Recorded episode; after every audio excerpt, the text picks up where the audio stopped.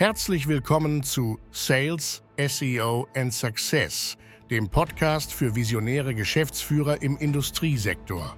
Erfahre mit Phil Poosch mehr über inspirierende Erfolgsgeschichten, innovative Strategien und bewährte Praktiken.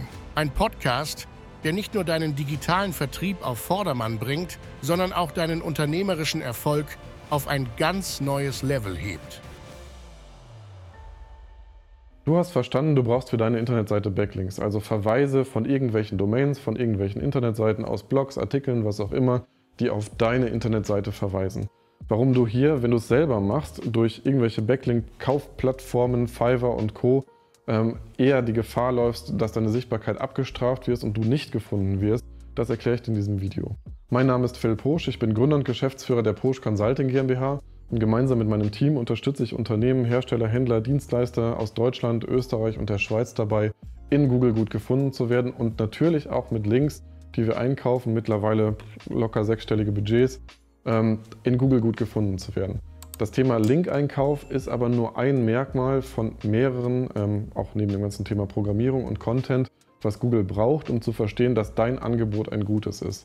Also deine Internetseite wird ja in irgendeiner Form programmiert sein, sodass Google eben das Ganze zugänglich gemacht bekommt, in irgendeiner Form Antworten abbilden, also Inhalte, die Google lesen kann, damit sie als Antwort ausspielt, die Suchmaschine, und darüber hinaus die Reputationsmerkmale durch Backlinks, damit eben das Ganze auch nochmal validiert wird. Wenn du jetzt durch Werbeanzeigen getriggert oder durch, keine Ahnung, irgendwelche windigen anderen Dinge, die da aufgetreten sind, auf den Gedanken kommst, ich logge mich einfach irgendwo ein bei Fiverr oder irgendwelchen anderen Plattformen, lade da mein Budget auf, kann da irgendwie 1.000, 5.000, 10.000 Euro draufpacken und mit diesem Budget kaufe ich jetzt selber irgendwelche Artikellinks ein, dann habe ich mir die Agentur gespart. Dann läufst du Gefahr, dass Google dich sehr, sehr schnell auf dem Schirm hat und wahrscheinlich auch innerhalb kürzester Zeit abstraft, Negativmerkmale gibt und dich eben irgendwann, wenn du es sogar übertreibst, einfach auch komplett aus dem Index streicht.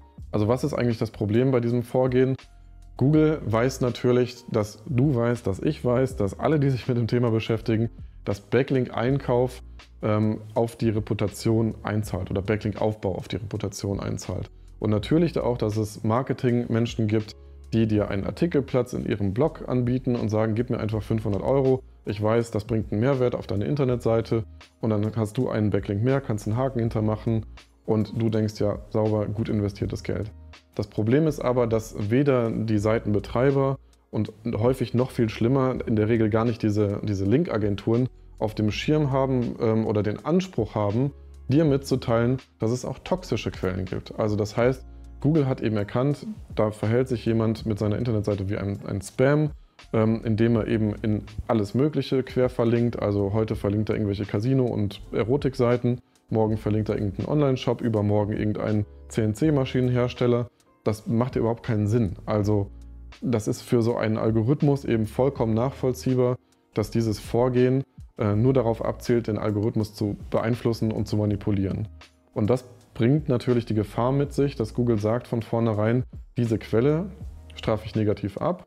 Und das sieht man ja offensichtlich erstmal gar nicht. Die kann auch gute Rankings haben noch.